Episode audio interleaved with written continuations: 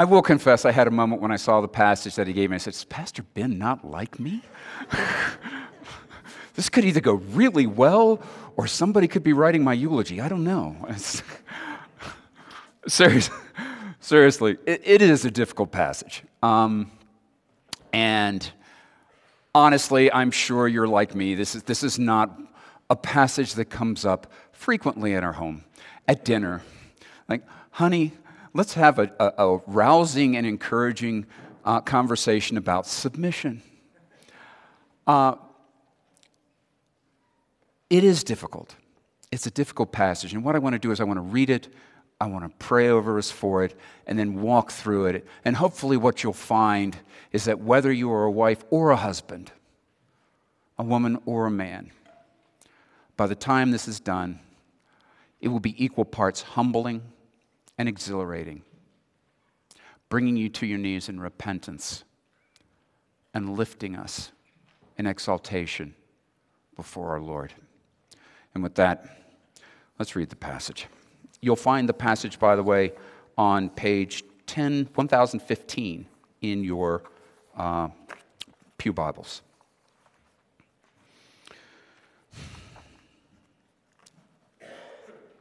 Likewise, wives, be subject to your husbands, so that even if some do not obey the word, they may be won without a word by the conduct of their wives, when they see your respectful and pure conduct. Do not let your adorning be external, the braiding of hair and the putting on of gold jewelry, or the clothing you wear, but let your adorning be the hidden person of the heart, with the imperishable beauty of a gentle and quiet spirit, which in God's sight is very precious. For this is how the holy women who hoped in God used to adorn themselves by submitting to their husbands as Sarah obeyed Abraham, calling him Lord. And you are her children if you do good and do not fear anything that is frightening.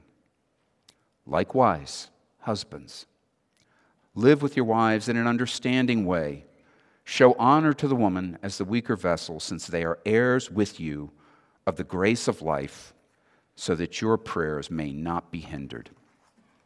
And this is God's word. Amen. Pray with me if you would.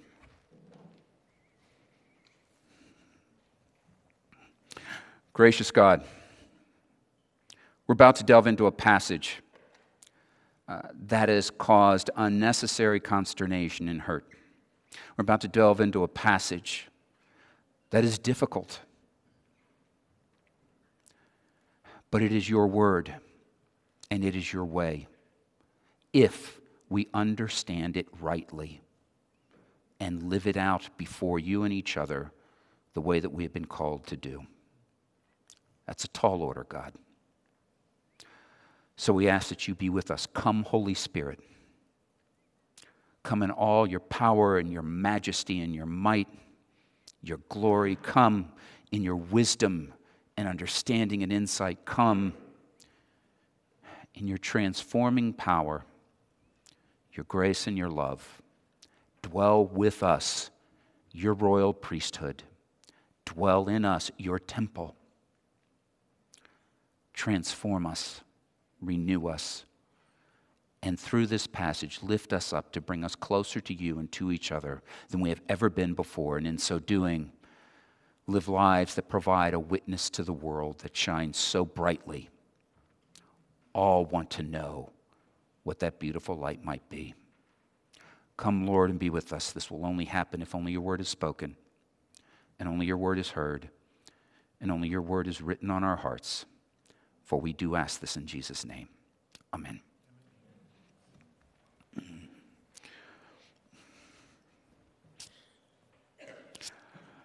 It goes without saying this is a difficult passage. Words like submission, be subject to, weaker vessel. There are words and concepts that, if misunderstood, can be hurtful, can cause tremendous problems in a marriage. Also, words like submission and phrases like weaker vessel come laden with baggage, baggage that's been piled on by dysfunctional viewpoints uh, and conversations in our post Christian 21st century society, which just complicates things. This passage, this difficult passage, follows on the heels of other difficult passages, and each of them tied to the other by the word likewise. A passage about how Christians are to be subject and, and submissive, subject to uh, government authorities who are oftentimes hunting them down, throwing them in prison, if not executing them. And another passage that talks about how servants are to submit to the will of their masters. This passage is tied to those. How are we to understand it in light of that?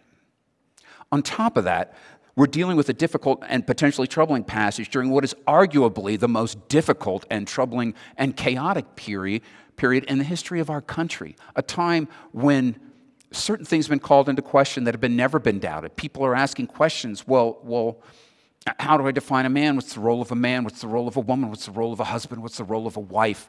How do family relationships work between parents and children? Things that were certain and rock solid for millennia are now being called into question. And we live in that society. The great pastor and theologian and martyr Dietrich Bonhoeffer said this he said that the ultimate test of a moral society is the kind of world that it leaves to its children. Understanding this passage is critical to building that moral society. It's critical and essential to leaving a better world to our children. The family has been the foundation and the bedrock of every great civilization throughout history. The family is foundational to God's desire for our world, and the relationship between husbands and wives is foundational to the family. It's as essential as it gets. Foundational is an important word here.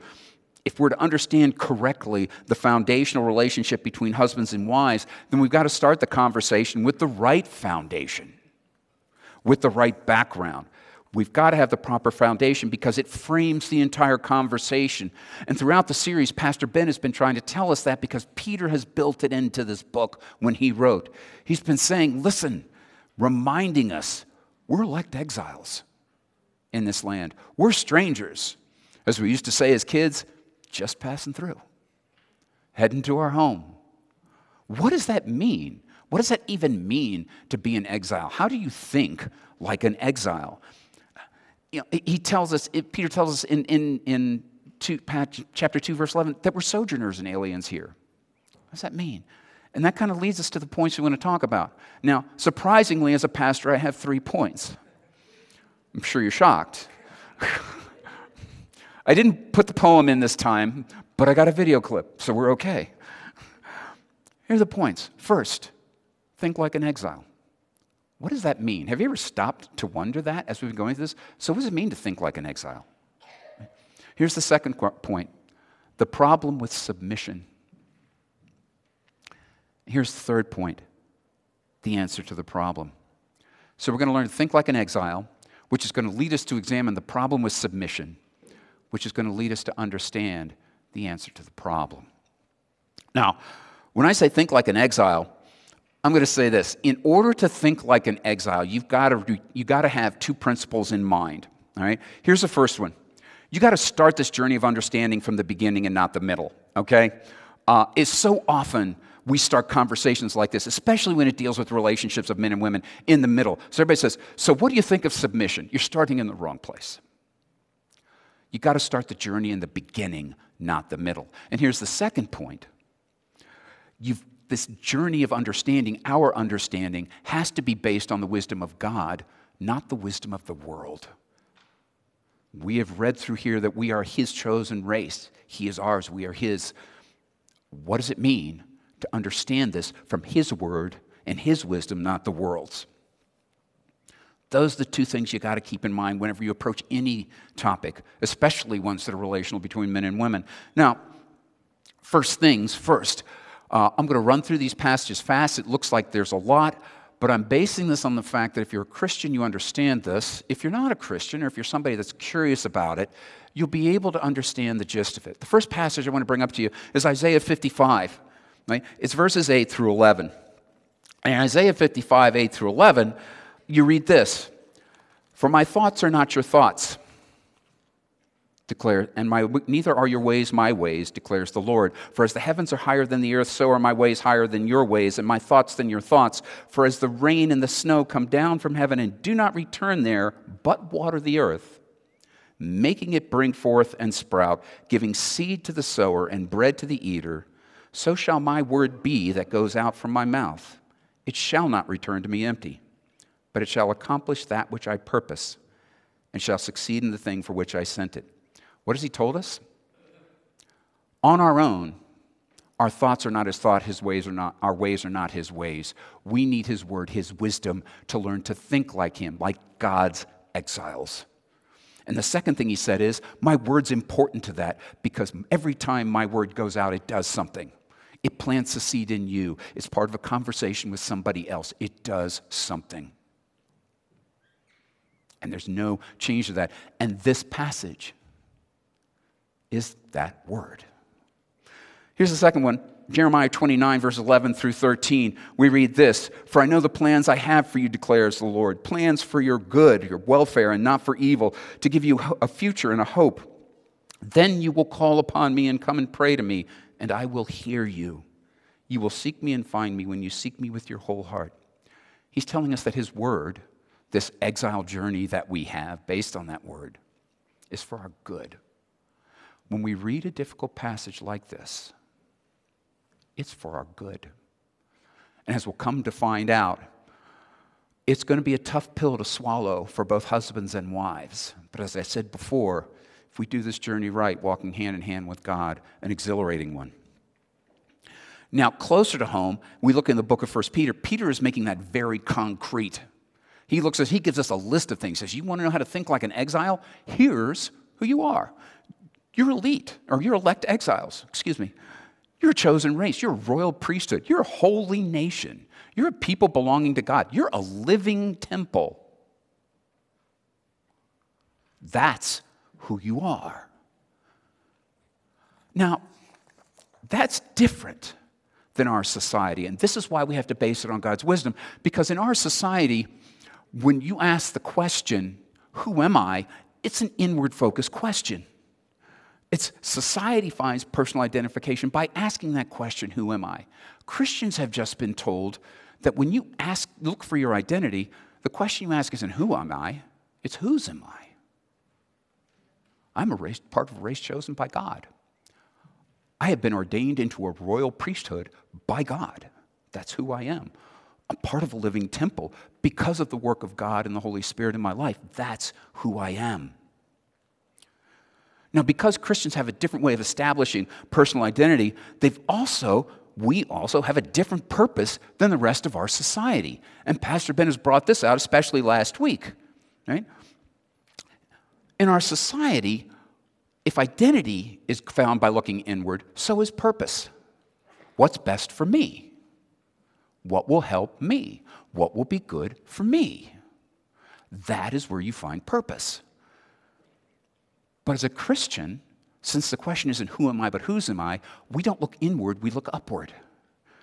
Peter says here that Christians have a different purpose. He says, You are here to declare the praises of him who called you out of darkness and into his glorious light. He says that we are here to be the living temple where we offer up spiritual sacrifices pleasing to God through Jesus Christ. Those sacrifices, those offerings, those are our lives. Our spiritual sacrifice is how we live those lives. And we're to live in such a way that it brings glory to God and it serves as a witness to the world and shines his light outward. And this difficult passage is a part of that.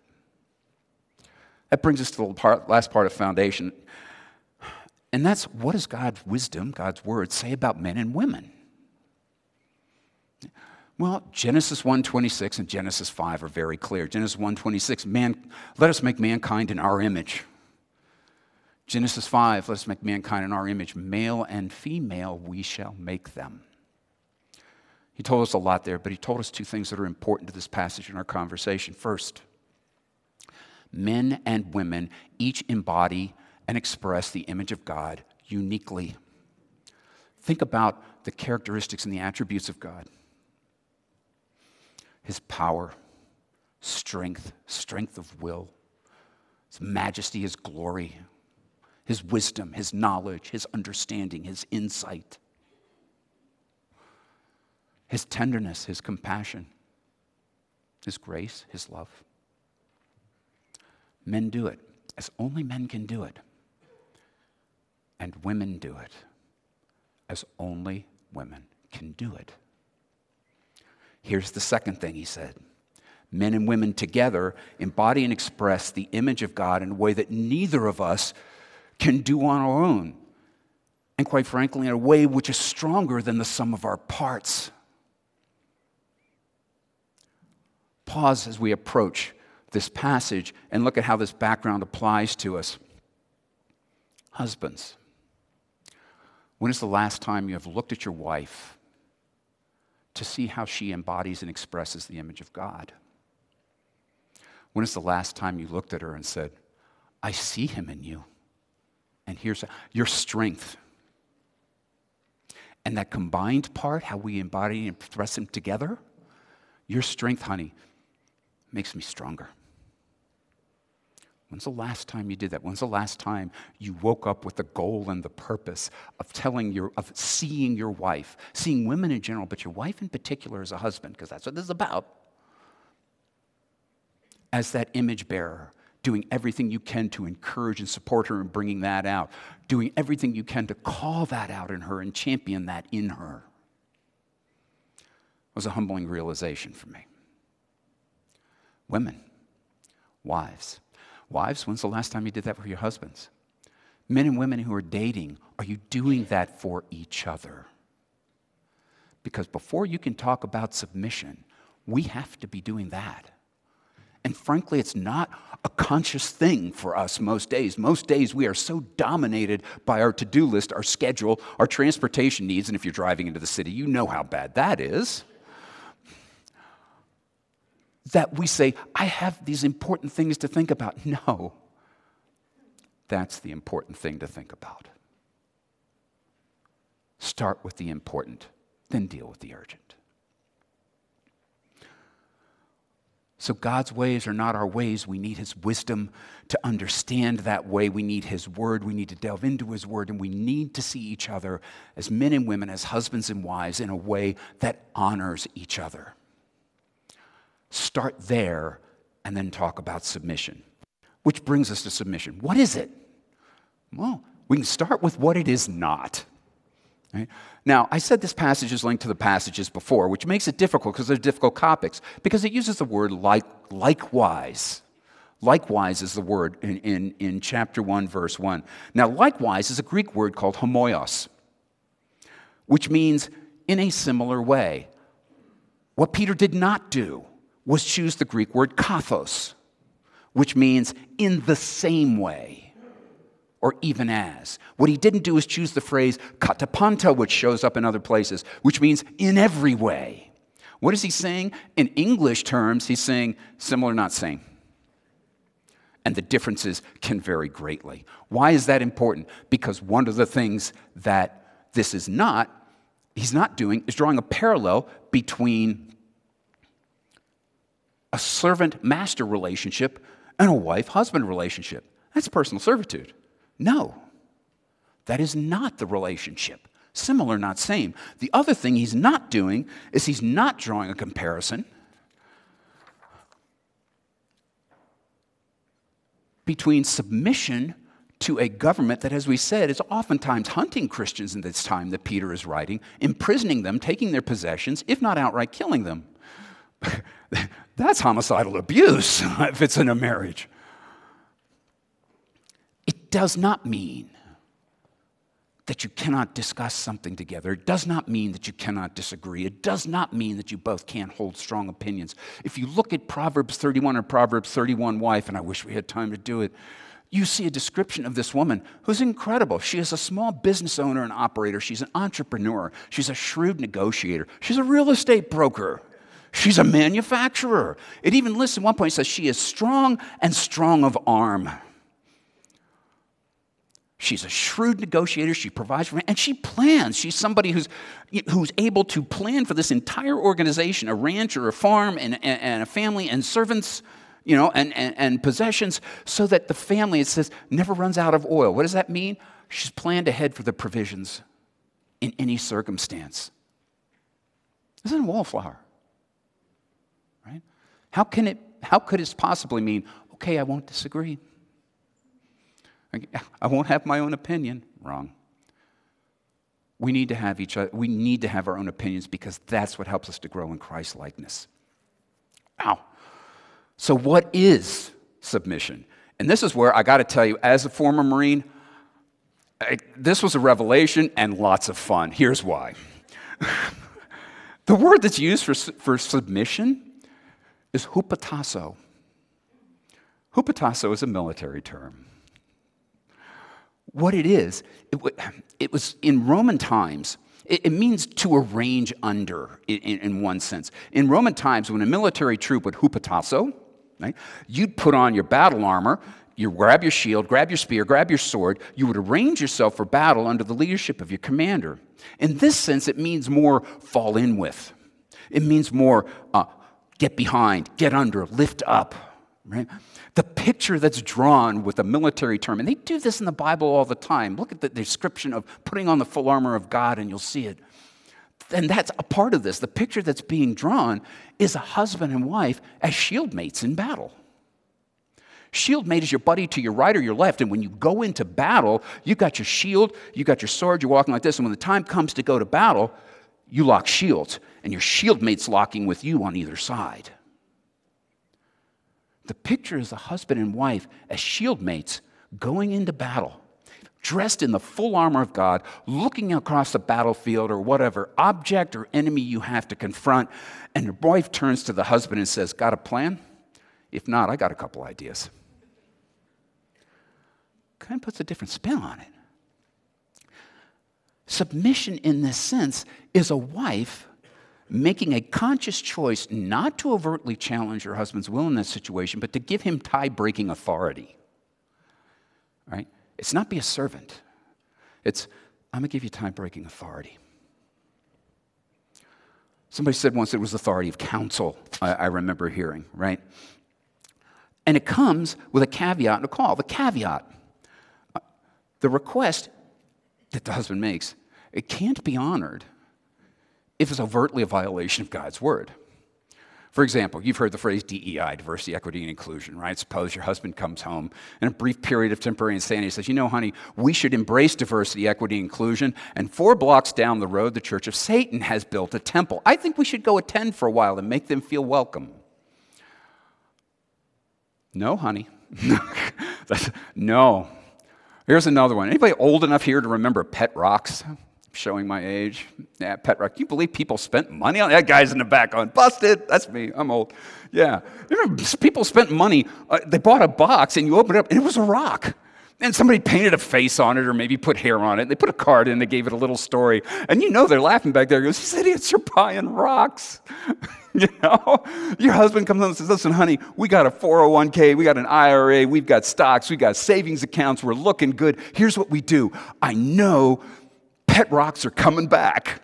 So let's take all our money and get it on the ground floor and invest in pet rocks. No, honey, that's, not going to happen. I think we need to rethink this and reconsider this. That's the wise counsel she has to offer her, her husband, right? That's the caveat. Here's the call, which we're going to get to. That's verse 7. The call is on the husbands as well, and how husbands are called to live their lives before their wives. And we'll get to that. Now, why is submission necessary? Why should we even talk about it? Why do we have to have it? Good question. And to explain this part, I have that video. Now, full disclosure, I'm a guy, I'm an action movie fan. It's an action movie, okay? And the second thing is, I always wanted to show a video in church. I just thought it would be fun. But it does make a. And it comes from a movie, an older movie, Iron Man 2. First Iron Man hit a big in the box office, so they made two and three, and you know, they'll just keep going.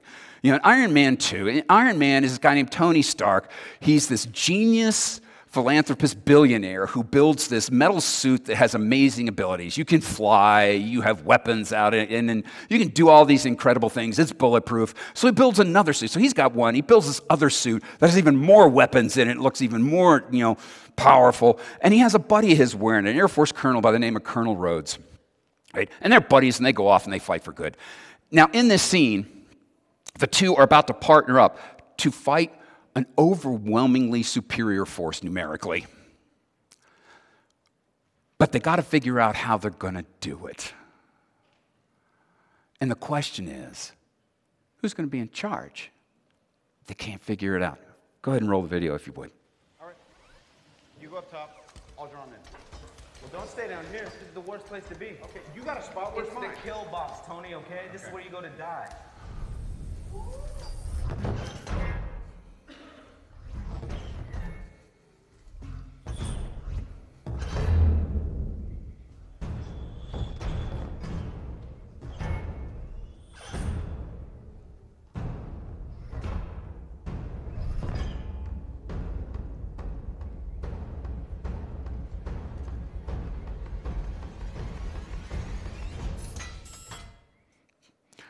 Stop it there. It was fun showing an Iron Man video. Now, uh, but you can see from it, all kidding aside, they're not husband and wife, but you can see the problem. If somebody doesn't have tie breaking authority in decision making process, you end up with that confusion. And what they ended up with is in what we called in the Marines the tactical low ground. Low ground is never where you want to be. Because if the enemy owns the high ground above you and shooting down on you and you have to attack up and get them, that's bad. You know, and because of the confusion, because nobody could decide who had tie breaking authority, they end up in the low ground fighting a numerically superior force. Now it's Iron Man, they win. We know this. But you see my point. That's why you have it in a marriage. That's why it's essential in a marriage. You don't make decisions, you don't take action, you don't move forward. We're called to glorify God, to declare the praises of Him coming out, of, uh, called us out of darkness and into His glorious light. How do we come up with a plan for that if nobody has tie breaking authority? That's why it's necessary, and that's why it's there. Now, here's why it's so powerful. Take a look in your Bibles at the verses that talk about the nature of the woman who was giving that to her husband, particularly verses 1, 2, and 4. Verse 1, he says, Listen, your conduct should be your witness. And it talks about a very difficult situation. If your husband is not obeying the word, if you're married to a man who is not living in the Word, if you're married to a man who's not a Christian. And in the church of this day, that was common because the church would come into an area, and frequently the first converts were women because they found that Christianity, far from being stifling and chaining, was the most liberating and pro woman theology they had ever seen or heard. And so the wives would be Christians and the husbands would be not. And they're saying, What do I do with this? Do I divorce this guy? I mean, you know, do I stay married? Do I, you know, how do I deal with this? And what he is saying is, the way you live out that image of God before your husband is what will make that so powerful. This isn't a question of, my wife's weak, she'll do anything I'll tell her. It's like, my wife is strong and she's smart and she's clever and she's hardworking.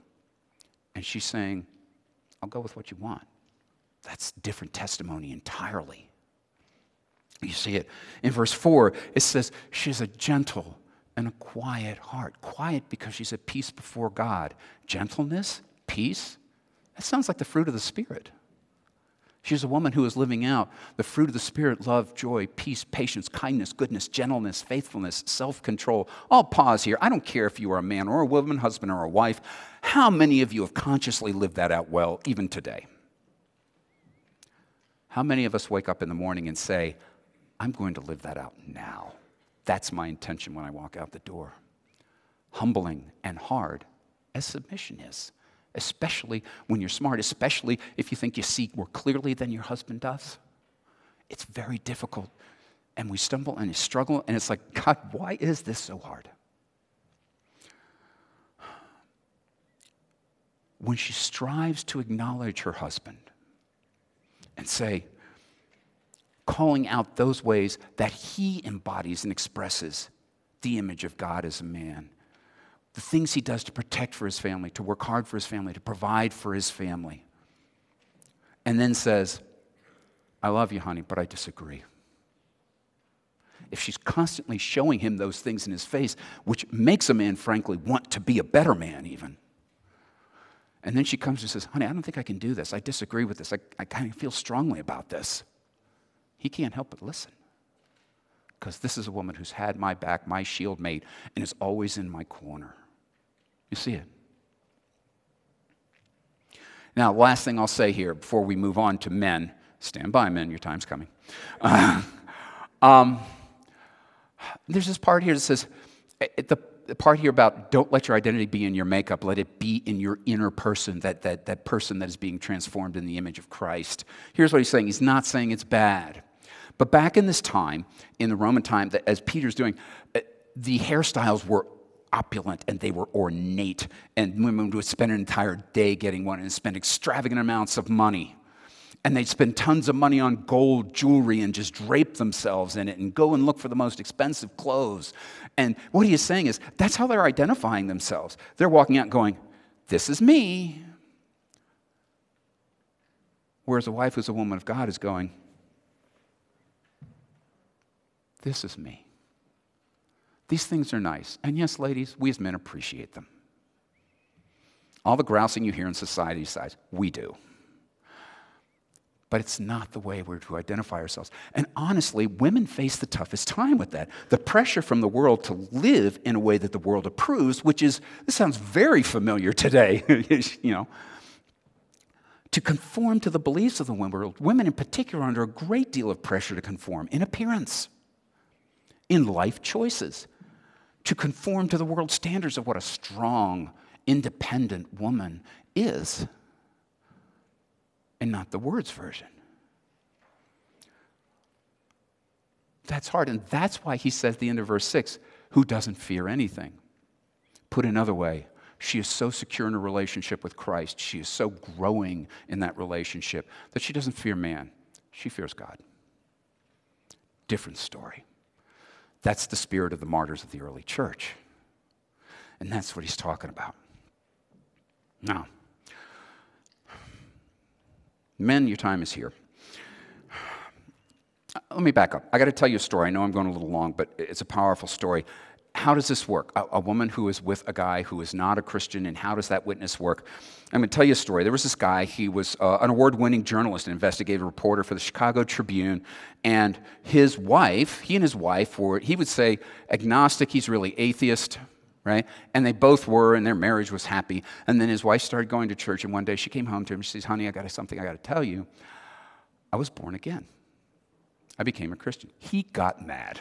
He's like, Jiminy Christmas, I lost my wife. You used to be fun, now you're not going to be fun. I mean, you, you know, this is just going to be horrible. And so what he did was he said, No, no, no, no, no, this can't happen. I got to fight back. And so what he did was he said, I'm an investigative reporter. I've got contacts, I've got skills, I know how to investigate this Jesus scam, and I'm going to show it for the fraud that it is to my wife. And so we went off and he started talking to all the leading experts. They're talking about the existence of Jesus, the birth of Jesus, the life of Jesus, the death of Jesus, the resurrection of Jesus, everything that happened. And you know what happened? He kept coming after her and being harsh and being rude. And she kept going back to him with gentleness and peace and going, I know you don't understand, but I am born again. It is the only way. And then through his investigation, he comes to find out this guy isn't a fraud at all. He's real. Perhaps you've heard of him. His name's Lee Strobel. And the investigation to disprove Christ became a book called The Case for Christ. And he's now a pastor. That's the power of a godly woman in submission. That's a life eternally changed. That's a person who will be with God forever because of the witness of his wife. Now, men, I gotta tell you something else. In the Marines, there were a lot of words we didn't want to hear when you were in battle, okay, because they just meant bad things. One of them was the word incoming, because what it means is this the enemy has fired artillery at you, or mortars, or they have attack helicopters and you see them on the horizon. Those things have Gatling guns that fire like 3,000 rounds a minute, and they got rockets and all kinds of stuff. Or else they've got fixed wing aircraft on station, and they're coming in with 500 pound bombs and other ordnance of destruction. So when you hear one of your guys say, incoming, that's bad. You're in for a rough time. Men, incoming. Here's why. I want you to take a look at verse 7.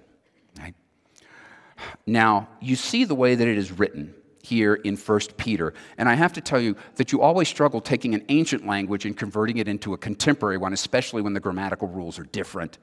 Here's the way that they've translated in the ESV. Likewise, husbands, live with your wives in an understanding way, showing honor to the woman as the weaker vessel, since they are heirs with you of the grace of life, so that your prayers may not be hindered.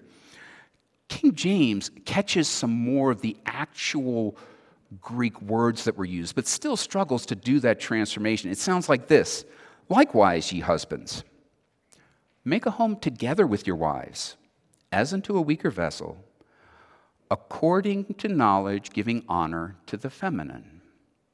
According to knowledge, giving honor to the feminine. Now, let's get weaker vessel aside. Everybody agrees they're talking about physical strength. On the norm, men tend to be stronger than women, and that's what that is about.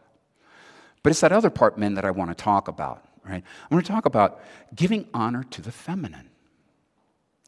We're supposed to honor our wives because they're women. We are supposed to honor their femaleness. That is part of how they express and embody the image of God in a way we can never do, in a way we desperately need to look at and appreciate and cherish if we are to grow in our knowledge of God, to understand Him, and to grow to be more like Him. Women do it as only women can do it. Husbands, when's the last time you said, I just, you just want to appreciate her for being a woman? Honor her femininity, her femaleness. Lift that up. When'd you do it? Here's the second thing, and here's the thing that starts to loop you in according to knowledge in the King James. That word knowledge is important. What knowledge is he talking about? He's talking about two things. One is knowledge of your wife. Do you know what your wife needs? Do you know what she wants? Do you know what her strengths are? Do you know the areas of her life where she needs you in there to back her up? Do you know those things? And do you live your life with those things consciously in the forefront of your mind? If you're like me, the silence was deafening.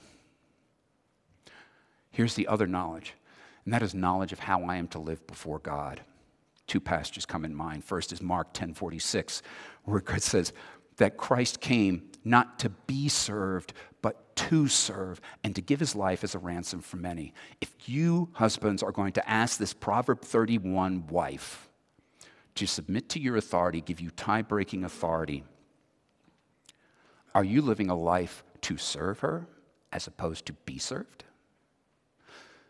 Are the first words out of your mouth, no, I want? Or is it, what do you want? You see. Here's the second passage, and this is the one that does it. And that's going to be Ephesians 5:25, where it says, Husbands, love your wives as Christ loved the church. What did Christ do for the church? Now, everybody looks at the cross and goes, Well, look, he suffered and died. Yes, he did, and we're going to get there. But you got to start earlier. Go to the birth, right? This is the all powerful God who came as a powerless infant. This is the word that spoke everything into creation. Came as a helpless baby who couldn't speak a word, couldn't communicate a single need. We've raised kids, we know how it goes. They can't tell you when they're, they just cry. right? You can't tell, do I need to change a diaper? Are they hungry? Are they sick? Are they tired? I don't know. I'm going to try them all. I'll figure it out, you know.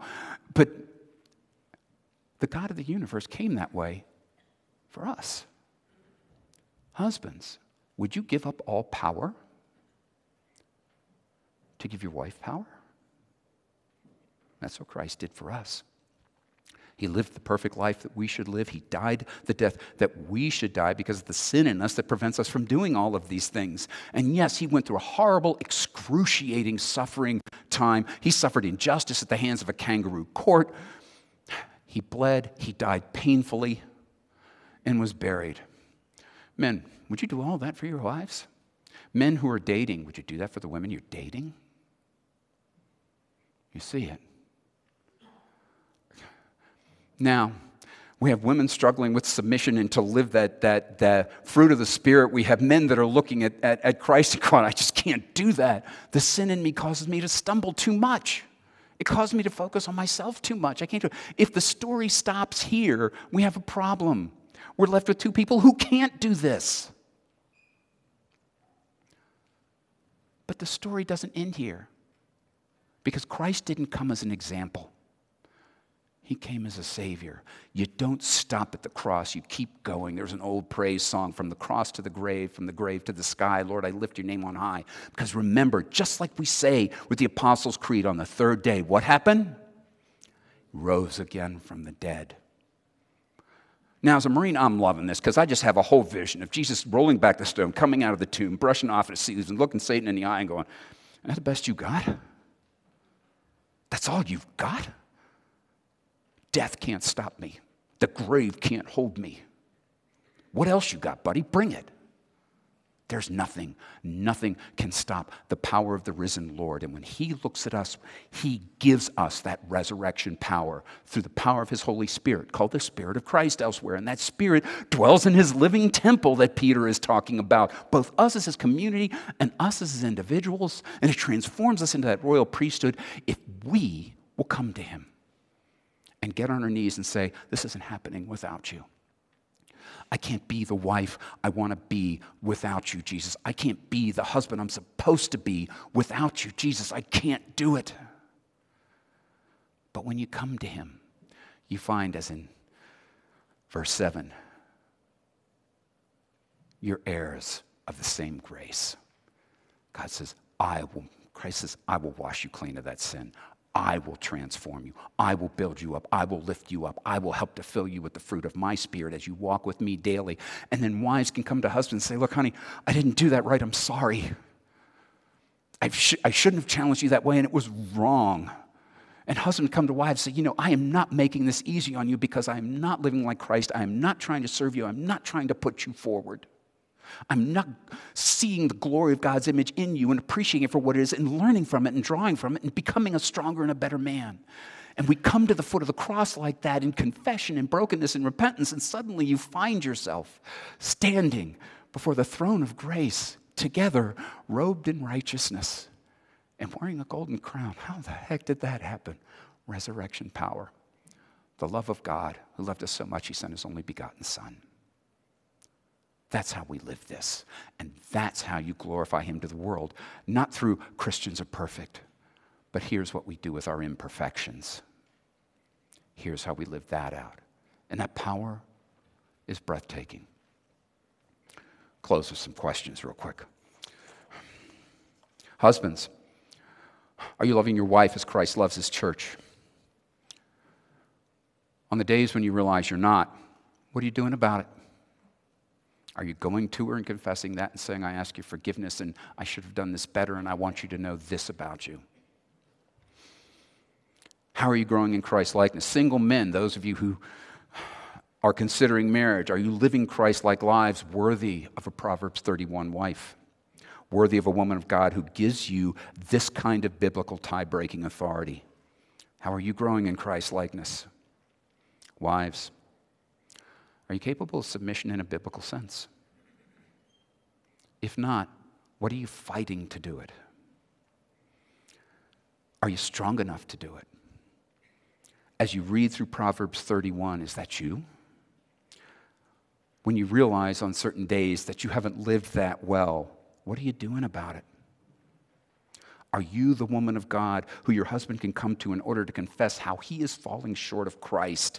Of Christ likeness and confess that with which he struggles. You shield mate. You armor up. Men, if you shield mate, armor up too. And together we'll provide a witness to the world unlike any other. Let's pray.